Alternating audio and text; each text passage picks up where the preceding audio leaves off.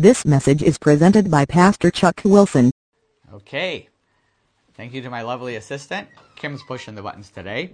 So here we are finishing up Daniel chapter four, and we talked about how God can reach anyone. God can reach anyone, and today we're going to see how God can change anyone, change and save anyone. We're looking at Nebuchadnezzar being broken today.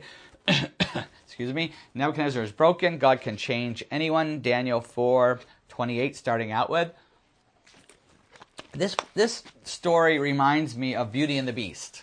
A lot of, most of you know Beauty and the Beast. This guy has this incredible pride. It turns him into a beast, and then the curse is broken when he is finally loved. And we're going to see that Nebuchadnezzar is also a beast. He has lots of pride. Let's see what breaks him and what breaks the curse in his life. Let's see what breaks that curse in his life. And we'll let's pray first of all. Father, we just pray that your word would cut to our hearts. You know our pride. You know what needs to be changed, what needs to be broken in our life, what needs to happen if we're not a Christian yet, what needs to happen for our salvation. I pray that your word today would be that very thing in our lives.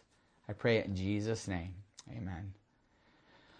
Okay, we'll pick it up here in Daniel. Oh, I can't wait to. We're having so much fun with this one. If you heard, didn't hear the last one, go back, listen. The beginning of Daniel four. But I'll start with Daniel four, verse twenty-eight. We know we already saw how Nebuchadnezzar has this dream, and Daniel has warned him. It's a nightmare that God is warning Nebuchadnezzar. Daniel warns him, and let's see what he does with that. All this happened to King Nebuchadnezzar twelve months later. As the king was walking on the roof of the royal palace of Babylon, he said, "Is not this the great Babylon I have built as the royal residence? By my mighty power and for the glory of my majesty." Ooh, ooh, ooh, ooh. Uh, like I said, last time we saw Daniel warns him. What does he do? He re- God even gives him uh, one last chance. What does he do? He rejects God's mercy and grace. God was very patient. A year later, this is twelve months later, and he, he didn't listen. And oftentimes when God warns us or somebody, God uses somebody or something to warn us, and when nothing happens, God is waiting a little bit, we think, well, God doesn't care. God doesn't care how I'm living. He doesn't care what I'm doing. He doesn't care what I'm ignoring. He doesn't care. He's okay with my life the way that it is. We might live this way lots of years, and God doesn't. He's okay with my life the way that it is. No, God is patient. The Bible says He is patient with us, very patient. And He's probably up on top of the the. He's up on top of His palace, but He's probably up there with His entourage, maybe a couple hundred of His wives. Look what I did! Look what I did! And it's impressive what He did. The walls were three hundred feet high. High. The walls around Babylon were three hundred feet high. They were so wide that they would hold chariot races on top. Four chariots could fit side by side around the wall, and they would race them along the wall around Babylon. That's how, how huge and wide these walls were, and they were sixty miles around. It was a sixty-mile ride on the chariot around. It held two million people. This was a massive, amazing place. The buildings, many of them were gold-plated buildings, especially the roofs. People could see it from far away when the sun was shining. It was just a spectacular place. And then the river Euphrates ran right through Babylon. They, the river was went right through it. He planned it this way, and there's these huge metal bars in the wall going down into the foundation of the river so that nobody could in, come in and, and invade it, because that was always the weak spot, the water. But he had it all figured out. He the, he had these iron bars. This place was secure. This was airtight. And he has this pride. He says, "Look what I've done." And don't we all have that pride? Not because we built a Babylon, but any little thing could blow us up. I have my puffer fish over here. I can't get up because I got the mic stuck on me. But the puffer fish, every time it gets scared, it puffs up, you know? Well, that's what we're like. Every time something good happens, we get this pride blows up our head, right? We get these big heads. It's the human weakness that we have, that we, we all struggle with pride. And Nebuchadnezzar was no different, only he had a lot to be proud of, even more than we have to be proud of. And he he had this incredible pride in this incredible city. They have found a lot of the bricks from the time of Nebuchadnezzar in Babylon, and every single brick from that time has an inscription on the brick, on the brick used to build everything. And the inscription says, "I am Nebuchadnezzar, king of Babylon." Every brick he had inscribed, you could see it, every, all these bricks, millions of bricks, "I am Nebuchadnezzar, king of Babylon." And he doesn't yet realize that he's made of the same dirt as those bricks are. That's right, we're all made of the same dirt that the bricks we used to build are, right? And so there's very, he says this, he's been warned by God, he says this arrogant thing, and his very next words are, "Moo." Only I'm going to do it the right way because I'm a farm boy. I can speak cow. Moo. uh, that's that's uh-oh, uh-oh. The very next words, like Scooby Doo, right? Uh-oh. The very he couldn't speak English anymore. He could only speak cow, uh, and and I can speak cow, so I can understand this. But let's look at um let's look at what happens. The very next thing that happens, the words were still, verse thirty-one. The words were still on his lips when a voice came from heaven. "This is what is decreed for you, King Nebuchadnezzar. Your royal authority has been taken from you. You will be driven away from your people and will live with the wild animals. You will eat grass like cattle. Seven times will pass by for you until you acknowledge the Most High is sovereign over the kingdoms of men and gives them to anyone he wishes." Dirt. I added the dirt. Immediately what he had, had been said about Nebuchadnezzar was fulfilled. He was driven away from people and ate grass like cattle. His body was drenched with the dew of the heavens until his hair grew like the feathers of an eagle and his nails like the claws of a bird. Wow.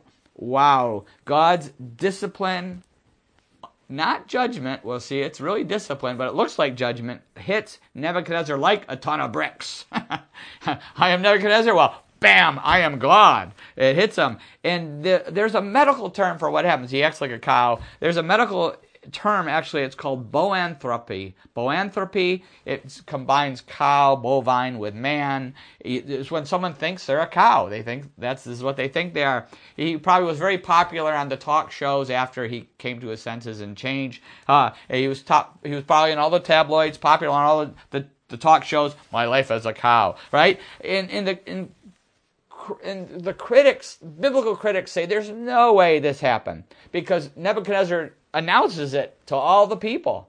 He announces it, and so there's no way this Bible story could happen because this is unheard of. Rulers didn't record their bad times. You think of Pharaoh, uh, Pharaoh and the Exodus and all that happened to Egypt. It's not recorded. It's recorded in the Bibles, but there's very little evidence anywhere else. Well, no kidding, because re- rulers never recorded the bad things. They don't record their defeats. You know, they only record their victories and the good things. That's all they want to be remembered of them. But the, the very fact that this is recorded, that Nebuchadnezzar does record this, shows something. It shows that it is true. It shows that he did have a true conversion, which we're going to see later. In fact, this is recorded in other places, not just in the Bible. The, in East, the East India Museum in London, there is a tablet. There's a tablet there that records Nebuchadnezzar's illness and his in- inactivity. Illness and inactivity, which is very significant. This is a historical fact written in the Bible. Everything in the Bible is a historical fact. But Nebuchadnezzar, there's lots of history and data recorded about him in lots of different places. And some of this history has showed that he took seven years off from ruling. Like Michael Jordan took a couple years off. You're watching the documentary. Nebuchadnezzar took seven years off. But and then all of a sudden in history, in the historical records, after disappearing for this time, all of a sudden he reappears for a short time. He reappears. He makes a sh- sudden reappearance, and then he disappears from history forever. And we see last chapter, we're going to see him here too. But also in the historical data, after he comes back, he disappears from history forever. Nebuchadnezzar has the first case of mad cow disease. He's mad. He's insane. He is. He. But he already was mad, wasn't he? He already was mad. He thinks that he's in control of his, his destiny. That's spiritual madness. But God allows an external expression of his inner madness. He allows an external expression of this madness to, to so everybody could see what what he became outwardly what was what he already was inwardly. He already was mad. But now he has this mad cow disease. Now he has this outward crazy behavior. And the interesting thing, when people study this, the experts say that when someone has this boanthropy, this cow, mad cow disease, not the one that kills you that we all heard about years ago in the U S, twenty years ago, whatever, but th- th- this other one, this boanthropy, often the person with boanthropy keeps their inner consciousness. They know what's going on. They know what's happening, but they can't do anything about it. They keep acting like a cow with this mental illness. And and it reminds me of that movie, Shaggy Dog movie with Tim Allen. I don't know if you, some of you remember that one. He's such a funny guy. But he knew he was a dog. He was aware. Inside this dog, he was still Tim Allen, right? He knew he was this dog, but he couldn't stop acting like one. Somebody threw a stick, he had to run after the stick, you know? It, it, it, and he couldn't do anything about it, and it finally broke him. Remember, it finally breaks him, and he becomes a good dad and comes back as a real dad again. He's broken. And this is what we see happens to Nebuchadnezzar. He keeps his inner awareness, consciousness, but there's nothing he can do. Moo! He, Mister Brown can moo. How about you? You know that book? Well, Nebuchadnezzar can moo. How about you? We all can. Uh, he's broken here. Let's look at verse thirty-four when he's broken. At the end of that time, I, Nebuchadnezzar, raised my eyes toward heaven, and my sanity was restored. Then I praised the Most High. I honored and glorified him who lives forever. His dominion is an eternal dominion. His kingdom endures from generation to generation. All the peoples of the earth are regarded as nothing. He does what he pleases. With the powers of heaven and the peoples of the earth, no one can hold back his hand or say to him, "What have you done?" So he, he is broken. It took seven years, but he finally comes to the end of himself and he turns to God. God is sovereign. God is in control, not me. Not me. I'm not in control. It reminds me of what happened to Napoleon. Napoleon, in the start of his, his career, before he ended up conquering the, the world, Napoleon, uh, I want to read a quote that he said. Napoleon said, I'm still digging here. He's using all these. Napoleon said, God is on the side of the biggest artillery. That was Napoleon's attitude. God is on the side of the biggest artillery. Years later, when he was in exile, when everything was taken from him, he had nothing left, he changed and he said this, man proposes, but God disposes. Man proposes, but God disposes. He reached the end. He was broken. This is what happened. That's what the Coldplay song uh, Viva La Vida is all about. It's all about uh, Napoleon and the breaking of Napoleon. God has to break all of us. That's a great song, by the way. You listen to the words, and there's a lot of spiritual meaning to that. But God has to, to break all of us in order to save us and to make us usable. God has to do that with all of us. But before God, we see it all over the Bible, brokenness, the brokenness. We see it all over the Bible. We see God breaking people. We see David. When was he broken? Well, he faked madness too. He faked it, and then he ended up in a cave for all those years. He, that was God's breaking time for David. The Apostle Paul. Well, when he was Saul, he's knocked off the horse and blinded, and then he became Paul. Moses, forty years in the desert, this powerful prince of Egypt who killed the Egyptian in his own flesh, uh, anger. He he ends up in the desert for forty years watching the stinking sheep. That's how God prepared him to, to lead Israel. Uh, Peter. Proud Peter, when he denied Jesus three times. That was his breaking. Jonah. Well, we all know what happened to Jonah. Fish guts. He was in the, the fish, the gut of the fish. He ended up fish guts. All right. Jacob. Jacob is a great example. What happened? How was he broken? Jacob, who was strong. He could move that stone, remember? He was smart. He deceived everybody. He was just playing with everybody, manipulating everybody. He was blessed. God blessed him so much, he became very proud, but God wanted to use him, and so he had to get to him, and so he couldn't wear him his flesh down. He couldn't wear him down. Remember, then God came in human form and wrestled with him, put himself in the same level, and wrestled, and, and Jacob would not back down from God. So God says, I'm going to have to do something drastic. He touches his hip and he cripples him for life. He walked with a limp the rest of his life. That was a reminder to be broken before God, to be humble before God, to listen to God. It was a permanent reminder. Before God can save us, and then before he can use us, he has to break us. He has to break us. I was used to be a swimming lifeguard. I was a swimmer, swam competitively, and I was a lifeguard. And I also trained, taught lifeguards, trained people how to be lifeguards. And the thing that we always train people to do, I said, if you're a lifeguard and somebody is drowning, never swim out to them, ever. Because guess what happens? If you swim up to a drowning person, guess what they're going to do? They're going to grab a hold of your head and pop it like a zit. They're going to have this incredible adrenaline power. They're going to grab you, and they're going to pull you down. They're panicked. You can't say, oh, just calm down. Here I am. Here, take my hand.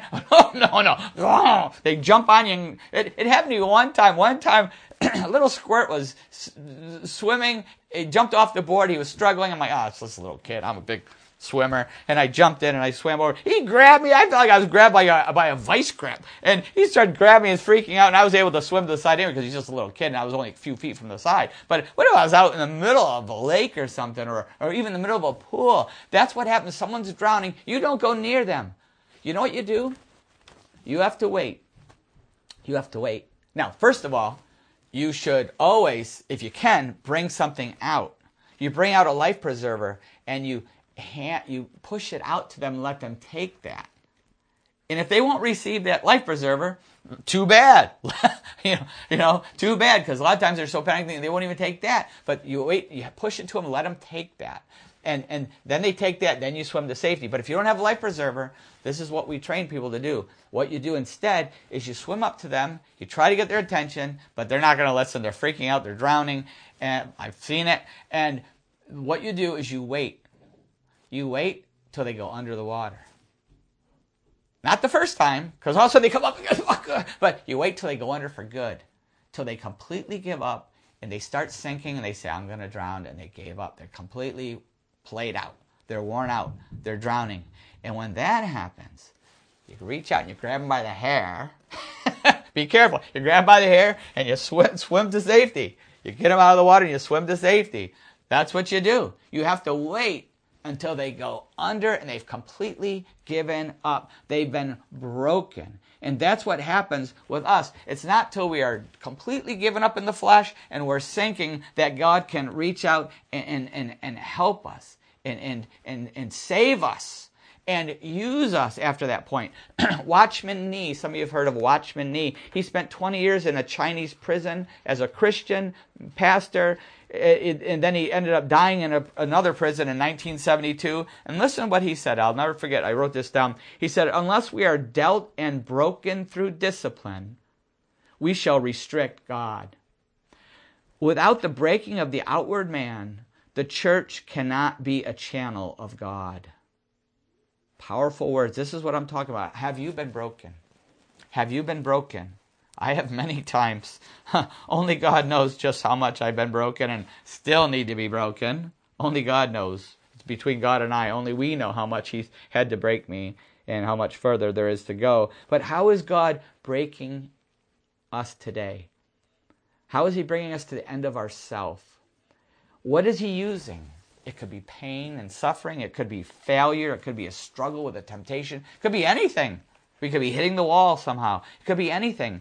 What is he using, not just to save us, but to keep us soft? See, to bring, first of all, to get us saved takes a breaking, but then even after we're saved, we keep still trying to go back to the flesh and back to our own power and our own strength, our own pride. And so God has to keep us soft, and, and, and he does. Maybe he's using a thorn in the flesh in your life, a thorn in the flesh, like he did with the Apostle Paul. Second Corinthians twelve. seven says this, to keep me from becoming conceited because of these surpassingly great revelations, there was given me a thorn in my flesh, a messenger of Satan to torment me. Three times I pleaded with the Lord to take it away from me. Paul was doing such much amazing ministry, given such amazing revelation. He wrote all these books of the Bible through the Holy Spirit's power. He was given this amazing revelation. Uh, the epistles, wrote so many of the epistles. And so God knew Paul could be a proud dude, just like all of us, and he gave him a thorn in the flesh to break him, to keep him weak, to keep him soft. We don't know what it was, and there's a reason for that. It could be anything. God knows. Only God knows exactly what it takes. He's the master surgeon. He knows just where to where to put that scalpel, right? So we don't know what it was, but we see his, we do know what his purpose was. Verse nine, Second Corinthians twelve, verse nine says, "But he said to me, my grace is sufficient for you, for my power is made perfect in weakness." I'm going to read that again. "But he said to me, my grace is sufficient for you, for my power is made perfect in weakness. Therefore, I will boast all the more gladly about my weaknesses, so that Christ's power may rest on me. That is why for Christ's sake I delight in weaknesses, in insults, and hardships, and persecutions, and difficulties. For when I am weak, then I am strong." For when I am weak, then I am strong. God's purpose with the thorns, God's purpose with these struggles that he puts into our life, God's purpose for the, the hip checks that he gives us, God's purpose is to keep us dependent on his grace. If you never memorize Second Corinthians twelve, nine, and ten, memorize it today. That, that is what we, how God keeps us soft and usable for his kingdom. John Newton, great story. John Newton, captain of the slave ship, uh, wicked, depraved man. He he was he was just a wicked slave ship captain. Uh, you can't be any more wicked than John Newton. He was so wicked that one time he was drunk. He was almost always drunk. He fell overboard, and his men, in order to retrieve him, they didn't throw him a rope. They harpooned him. They threw a harpoon in, and put it through his leg to pull him back on board. And he, because of that, he had a constant limp the rest of his life. It was a constant reminder of God's grace. And John Newton wrote probably the best known hymn of all time, Amazing Grace. He became a Christian and wrote, "Amazing grace, how sweet the sound that saved a wretch like me. I once was lost, but now am found. Was blind, but now I see." All, we all need to be broken, every one of us, so God can use us. But first, he's got to save us.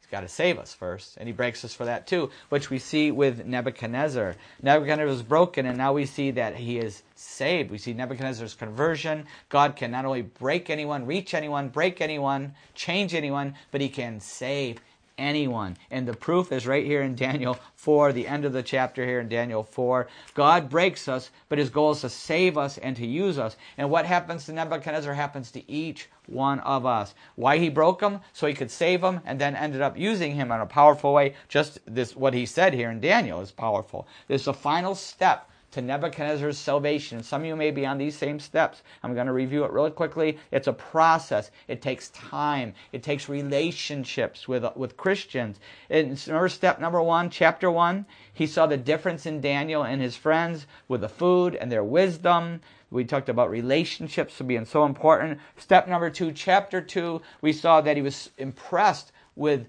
Daniel's God. He was impressed with the Jewish God. He was impressed by the dream. He saw God's power in Daniel's life. Step number three, chapter three, he saw the fire.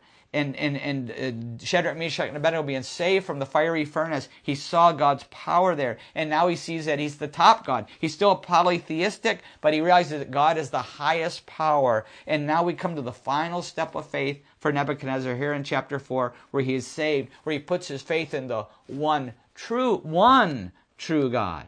The one true God. That's the only way to salvation, is by putting your faith in the one true God. We know now, because of the Messiah coming, that's through Jesus Christ, his Son, his one and only Son. But I'm just going to read you the first three verses now are going to make a lot more sense of chapter four. "King Nebuchadnezzar, to the peoples, nations, and men of every language who live in all the world, may you prosper greatly.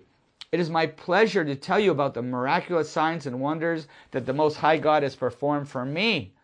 How great are his signs, how mighty his wonders. His kingdom is an eternal kingdom. His dominion endures from generation to generation." Then down to verse thirty-four, which we already read. At that time I, King Nebuchadnezzar, raised my eyes toward heaven, and my sanity was restored. Then I praised the Most High. I honored and glorified him who lives forever. His dominion is an everlasting dominion. His kingdom endures from generation to generation. All the peoples of the earth are regarded as nothing. He does as he pleases with the powers of heaven and the peoples of the earth. No one can hold back his hand or say to him, what have you done? And here we come to verse thirty-six. At that same time my sanity was restored, my honor and splendor were returned to me for the glory of my kingdom. My advisors and nobles sought me out, and I was restored to my throne and became even greater than before. Now I, Nebuchadnezzar, praise and exalt and glorify the King of heaven, because everything he does is right, and all his ways are just, and those who walk in pride he is able to humble. This is very different from chapter three. In chapter three, he just talked about not saying anything bad about God, all right? But here, he actually worships God. He has reached the place of salvation. He actually worships God. He calls him the King of Heaven, the King of Heaven. We know there's only one king. Just ask Nebuchadnezzar. There's only one King Nebuchadnezzar. There's only one King of Heaven. He recognizes there's one God now, one King of Heaven, and he gives it a public confession to the entire kingdom. He humbles himself and gives a confession. It reminds us what it says in Romans eight, uh, nine and ten. Well, uh, I'm sorry, Romans ten, Romans ten, eight, nine and ten. In Romans ten, uh, verse eight, it says, "The word of faith we are proclaiming." The word of faith we are. I've got it memorized, but I just want to turn just in case. The end of eight says, "The word of faith we are proclaiming." Now get this: that if you confess with your mouth Jesus is Lord, and believe in your heart that God has raised him from the dead, you will be saved. For it is with your heart that you believe and are justified, and it is with your mouth that you confess and are saved. And that's exactly what he's doing, a public confession, a public confession. This is genuine repentance, genuine repentance here. That's why I believe we will all see Nebuchadnezzar in heaven someday. He won't be the king of heaven. He's just going to be one of the guys, but he's going to be there. I really believe we'll see him in heaven today, someday, and God can save anyone. If he can save Nebuchadnezzar, if he can save you and me, he can save anybody, anybody. You, we're, a lot of us are praying for that impossible person. You know, you pray for that possible person and you get discouraged. You kind of give up on them, that family member, that friend, that, that we think of powerful pagans in our society. They're politicians or, or our enemies or somebody on T V or in sports or in, in our town where we live, in New Hope, where we live, New Hope. Uh, God, we should keep praying for that impossible person because God can save anybody he chooses to save, anybody. In fact, I saved this article from back a couple years back, uh, two thousand seven, Iranian imam receives Christ via satellite T V and escapes the country. Now look, listen to this story. It's amazing. One of the top Islamic leaders in Iran accepted Christ and left the country after facing death threats and imprisonment, according to an Iranian pastor living in the U S This man has been watching Christian T V programs for the past two years. Founder of the, the guy who shares this is the founder of the Iran for Christ Ministries, which broadcasts twenty-four seven in Iran and other Middle Eastern countries. The imam called one, called one of the phone counselors connected to Iran for Christ Ministries and prayed to receive Christ in early February. This man knows all the verses of the Quran by heart, he added. After he began watching, doubt began in his heart about the Islamic faith. The man spent nine months in prison after he questioned the violence of radical Islam. Following his release from prison, he faced numerous death threats and escaped the country. He knows for sure that other high-ranking imams are in the same condition and want to leave Iran. God is shaking the foundation of Islam in Iran.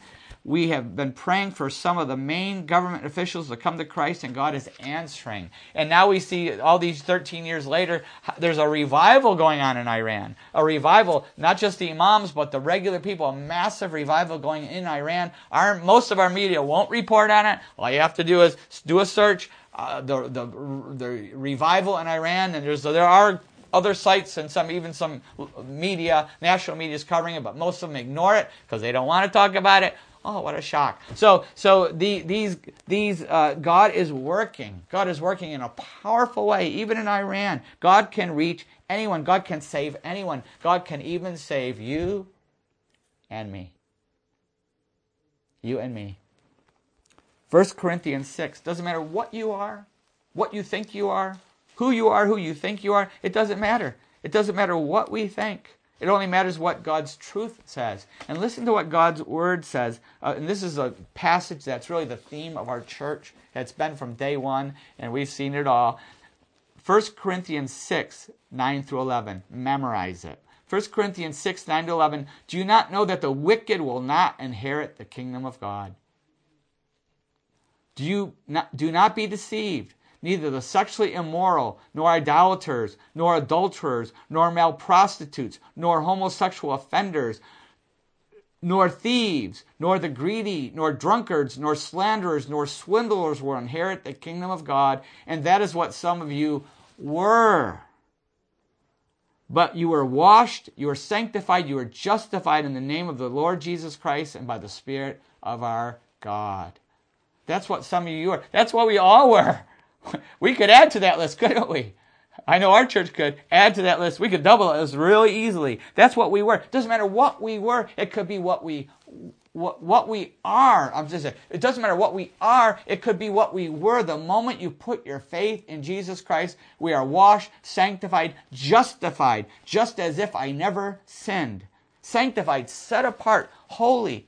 We can be washed, whatever filth we carried in, whatever is on this list, anything on that list. I'm going to read it again. Do not be deceived, neither sexually immoral, nor idolaters, nor adulterers, nor male prostitutes, nor homosexual offenders, nor thieves, nor the greedy, nor drunkards, nor slanderers, nor swindlers will inherit the kingdom of God. And that is what some of you were.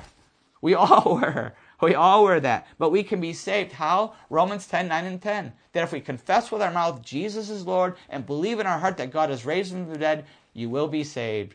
For it is with the heart that you believe and are justified, and it is with your mouth that you confess and are saved.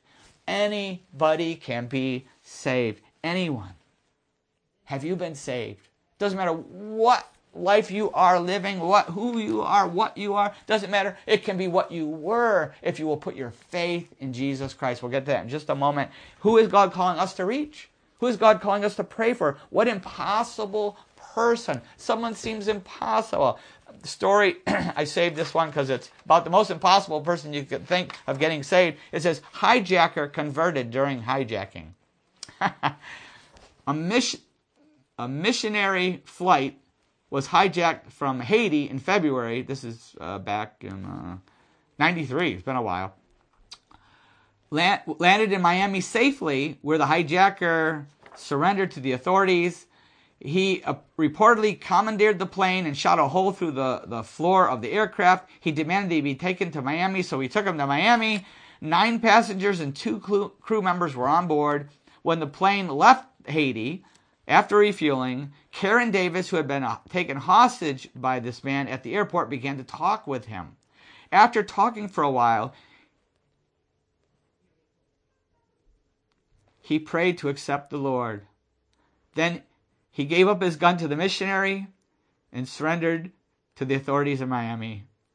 The missionary organization has been keeping in touch with him while he's waiting on trial. They wanted to keep on ministering him. They didn't just drop him. What a what a story. What a story, right? Maybe you feel like you're a hostage. Maybe you feel like you're a hostage to someone in your marriage or your teacher or your boss. Well, you might be right where God wants you. God might be using you to reach this monster. God, think of Daniel working for Nebuchadnezzar. Wicked man. Daniel knew it. He called him on it. But yet God was using him to prepare Nebuchadnezzar, using Daniel to prepare Nebuchadnezzar for salvation. You, we might be right where God wants us. And it's not always instant. We we live in the, it, it took many years for Nebuchadnezzar's salvation. Many, many years. We live in this instant society. We want everything instant. Instant coffee, microwave oven. We want everything instant. Every pill we take, we want the pain to stop instantly. That's uh, that's the American way. But it's not always instant. It's rarely instant. It takes time. Because God is not only changing the person we're ministering to, but He's working in our hearts too. How is God working in our hearts today? Let's pray. Maybe you're here today, listening to this, wherever you are, and you feel like you're hostage. You feel like your life has been hijacked by somebody, who you hate. But just maybe, God is going to use you to save them. God is going to break them, just like He is breaking us. Maybe He's even using this to break us and them. How is God working in our heart to break us so that He can use us, so He can soften us, so that we will depend on His mercy and grace, so that we'll be dependent on His power, Second Corinthians twelve, nine and ten. What is He using in our life? And how is He using us in someone else's life? Will we surrender to God's will? Say, God, use me. No matter what you have to do in my life, no matter what you have to do in my life to reach someone else, do it.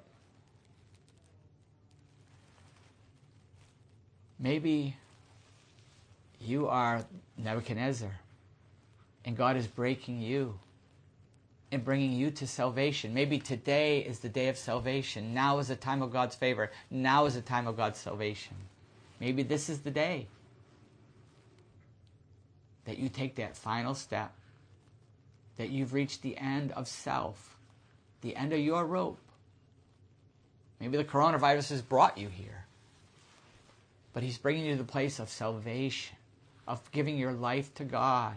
Just like Nebuchadnezzar, putting your faith in God. But now we put our faith in His Son, Jesus Christ. We now know who the Son of God is. We know who the Messiah is. He's already come now. Daniel was looking forward to Him, as we're going to see in, in, in the, his prophecies, looking forward to Jesus, but He's in the... on our back mirror now. We already, he's already come. He's already died on the cross for us. He's already done what Daniel prophesied He would do. He died on the cross for our sin, to make us right with God if we will put our faith in Him. For God so loved the world that He gave His one and only Son, that whoever believes in Him shall not perish, but have eternal life. Are you ready to believe in Jesus? Put your faith in Jesus. Give your life to Jesus. You can do that right now. I encourage you, do it right now. God, I repent. I turn away from my sin, from my old life, from the garbage, from the shame.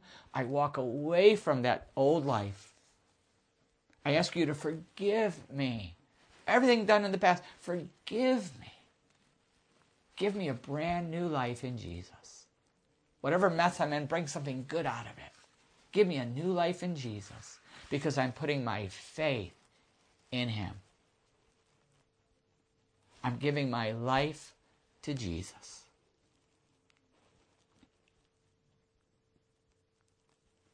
If you have prayed that prayer of faith, your life is a miracle, and you're, you're going to be a miracle of grace, of God's mercy and grace. He's going to do some amazing things. Father, I pray everyone would know that joy and peace and purpose in Jesus' name. Amen. If you have put your faith in Jesus today, I want to encourage you to let somebody know. Maybe you have a family member or a friend who's a Christian. Tell them so they can be excited for you. They've probably been praying for you, and so they can help you grow spiritually. And if you don't have anybody to tell, tell me. Email me, N H C C at comcast dot net. N H C C at comcast dot net. Email me. I'll be excited. I'll help you grow. I'll help you get connected with some Christians, Bible study, church. Somehow I'll help you get moving forward spiritually. I'm going to be excited. But let somebody know so we can help you and encourage you. And, and even if you're already a Christian, but God is doing something in your life, I encourage you to share that. Maybe God is convicted and you've surrendered something and you've been broken and you've been softened. Share that with your Bible study or, or a trusted Christian friend or your pastor. Let them know. Uh, and if you need to someone to tell, tell me. Same thing. Send me the email, N H C C at comcast dot net, and I'll be excited and I'll help you and I'll steer you in the right direction somehow to keep on moving forward. Share with somebody. God bless.